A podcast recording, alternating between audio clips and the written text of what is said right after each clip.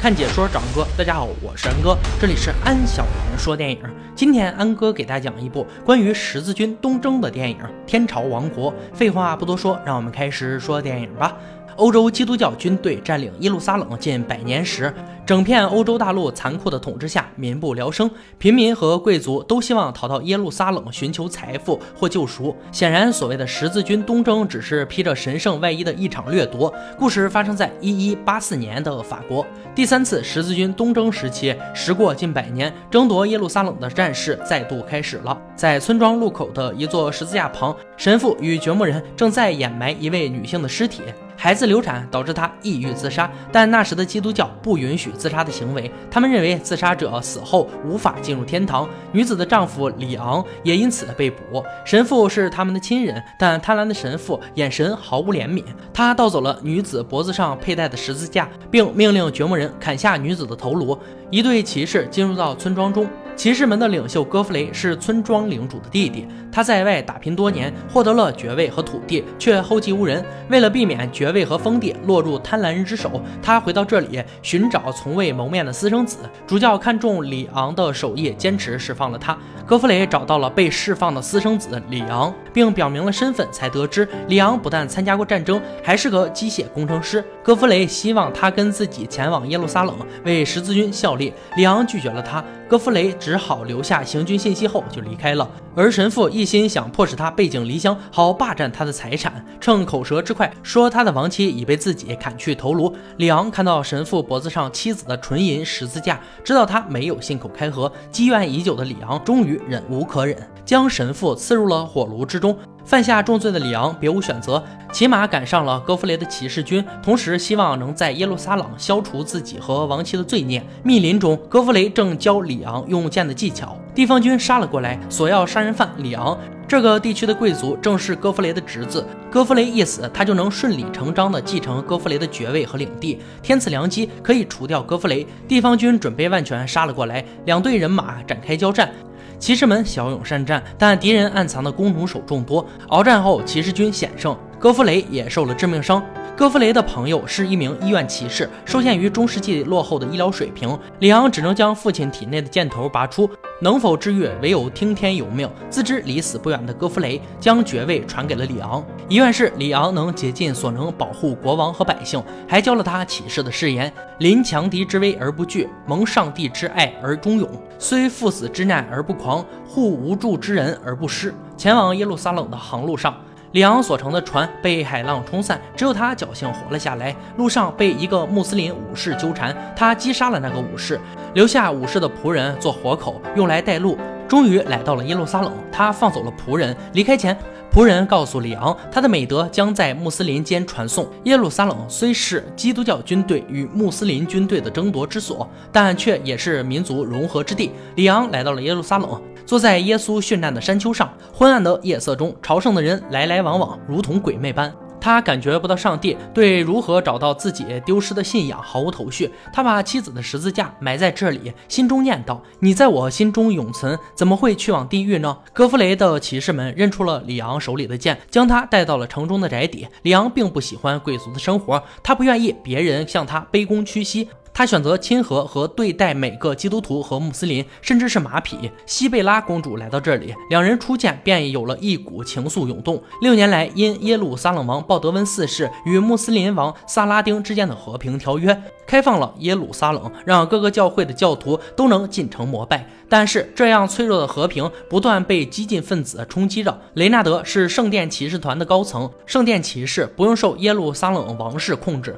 因此他一直以来不顾盟约，袭击穆斯林商队，挑起争端。碍于他的身份，王室也只能处死他手下的圣殿骑士。鲍德温四世想看看这个新晋男爵是不是可用之才。戈弗雷以前是年幼国王的良师，国王十六岁那年就。率领三百骑兵重创了萨拉丁近三万大军。可惜自古不许英雄见白头，他早年就患上了麻风病，永远只能活在面具之下，身体也日渐衰败。国王还教导里昂，就算面对强权，也不可不问一己良知。国王不会想到这句话最后成了国家存亡的转折点。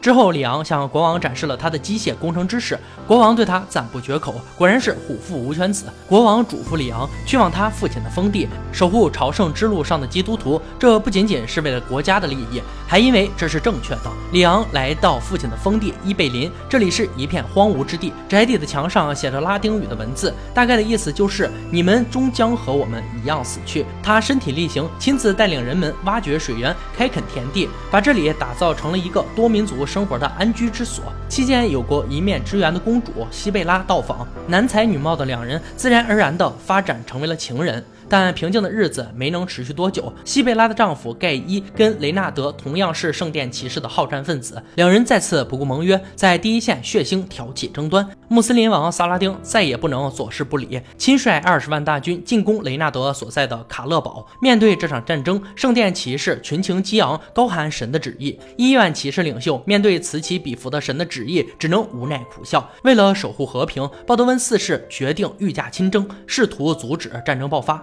在和平的机会被好战分子肆意破坏后，里昂承担起了作为骑士应有的荣誉和责任，率领仅有的骑士保卫卡勒堡内的百姓。而那个雷纳德只敢躲在高墙中，鼠头鼠脑地向外窥视。里昂和幸存下来的骑士都被敌军俘虏。这支敌军的将领正是他以前释放阿拉伯战俘的新主人。里昂因他的高尚品格被安然无恙释放。同一时间，鲍德温四世带着真十字架和军队赶到，对方的王已经赶到，萨拉丁也亲自来到阵前。两国纷争，鲍德温四世只给萨拉丁两个选择：撤兵，他会妥善处理罪魁祸首；或者同归于尽。萨拉丁稍作犹豫后决定撤兵，一触即发的战争就这样被耶路撒冷王化解了。雷纳德则被关进监狱等待审判。经过此番劳顿，王的身体也彻底报废。王担心自己死后，妹妹的丈夫盖伊会夺权，然后向穆斯林开战。同时，王很欣赏里昂的品性和才能，也知道他和妹妹的风流韵事，有意处理掉盖伊后，让里昂迎娶西贝拉。那些不服里昂的圣殿骑士也将一并清除。知道自己的统治将建立在杀戮上后，里昂回绝了。他告诉王，面对强权也不可不问一己良知。王听到这个，也不再强求。王死后，西贝拉前夫的儿子被立为新王。没过多久，西贝拉发现他的儿子感觉不到疼痛，长期生活在王宫的儿子也不慎染上了麻风病。本来英俊的哥哥，那张面具下的面孔像梦魇一样挥之不去。他不想心爱的儿子也遭遇同样悲惨的命运，于是他做了一个既勇敢又软弱的事，亲手葬送了儿子的生命。因此不得不封丈夫盖伊为王。当权的盖伊再也没有束缚，释放狱中的雷纳德，肆无忌惮地扫荡穆斯林。雷纳德更是亲手屠杀了萨拉丁的姐姐。萨拉丁派来的信使要求盖伊归还尸体和献出耶路撒冷城。盖伊无视萨拉丁的要求，并一刀刺死来使，集结全部兵力，主动向萨拉丁发动进攻。志不同的医院骑士全员退出了这场征战，里昂也试图阻止，可盖伊一意孤行，远离水源行军的十字军士兵还未开战就战意全无。在巴勒斯坦哈丁爆发了一面倒的战役，盖伊和雷纳德都被俘虏。萨拉丁真的算得上宅心仁厚，但只有这个四处挑事还亲手杀了至亲的雷纳德必须手刃。医院骑士团已弃城而去，圣殿骑士团也在哈丁覆灭。哈丁战役的败北，意味着萨拉丁马上就要直取空城。当日从故乡一同来到耶路撒冷的队伍，如今只剩里昂孤身一人。里昂决心留下，守护耶路撒冷城内的民众。他赶在萨拉丁之前赶回萨冷，并展开防御部署，组织守军计量最有效的打击距离，准备应对攻城塔的弩箭。主教却在此时劝他舍弃百姓离开，并说这是神的旨意。然而里昂没有理睬他。动员时也强调，他们坚守的不是圣城和那些圣器，而。而是城内的百姓，我们的家人。主教质疑里昂没有骑士如何作战，里昂便诵起了父亲教给他的誓词：册封这里每一个可以拿起武器作战的人为骑士，临强敌之危而不惧，蒙上帝之爱而忠勇，虽赴死之难而不狂，护无助之人而不失。深夜，地平线另一侧同时亮起了火光，宣告战争打响。成百上千的火石向城内砸来，里昂让士兵隐忍，只有敌军进入标志设置范围内，他们的武器才能有效反击。敌人的云梯也悉数被里昂用巨石和缆绳拉倒。萨拉丁谈及守将时，多少有点当初不该放虎归山的意思。西贝拉剃去长发，亲自救治伤员。希望减轻罪孽，这场可怕战争自己难辞其咎。萨拉丁也非庸才，发现城墙薄弱处，集中投石车火力轰开了这一点。但为了人民和家人而战的战士变得更加团结勇敢，不断用身体堵住那小小的缺口。缺口被成百上千的尸体和断剑堆满。不想再徒添伤亡的萨拉丁主动要求和谈。在得到萨拉丁放生城中所有人的承诺后，里昂也决定将耶路撒冷归还给穆斯林。要知道，十字军夺城时可是屠杀了所有穆斯林的。里昂用生命守护生命，保全了城中几十万百姓，也避免了圣城被毁灭的命运。这个没有屈辱的城下之盟，使双方都保持了尊严和责任，也为这两个纷争千年的宗教留下了和平的可能性。在城中。的百姓欢呼声中，里昂携带西贝拉回到了故里。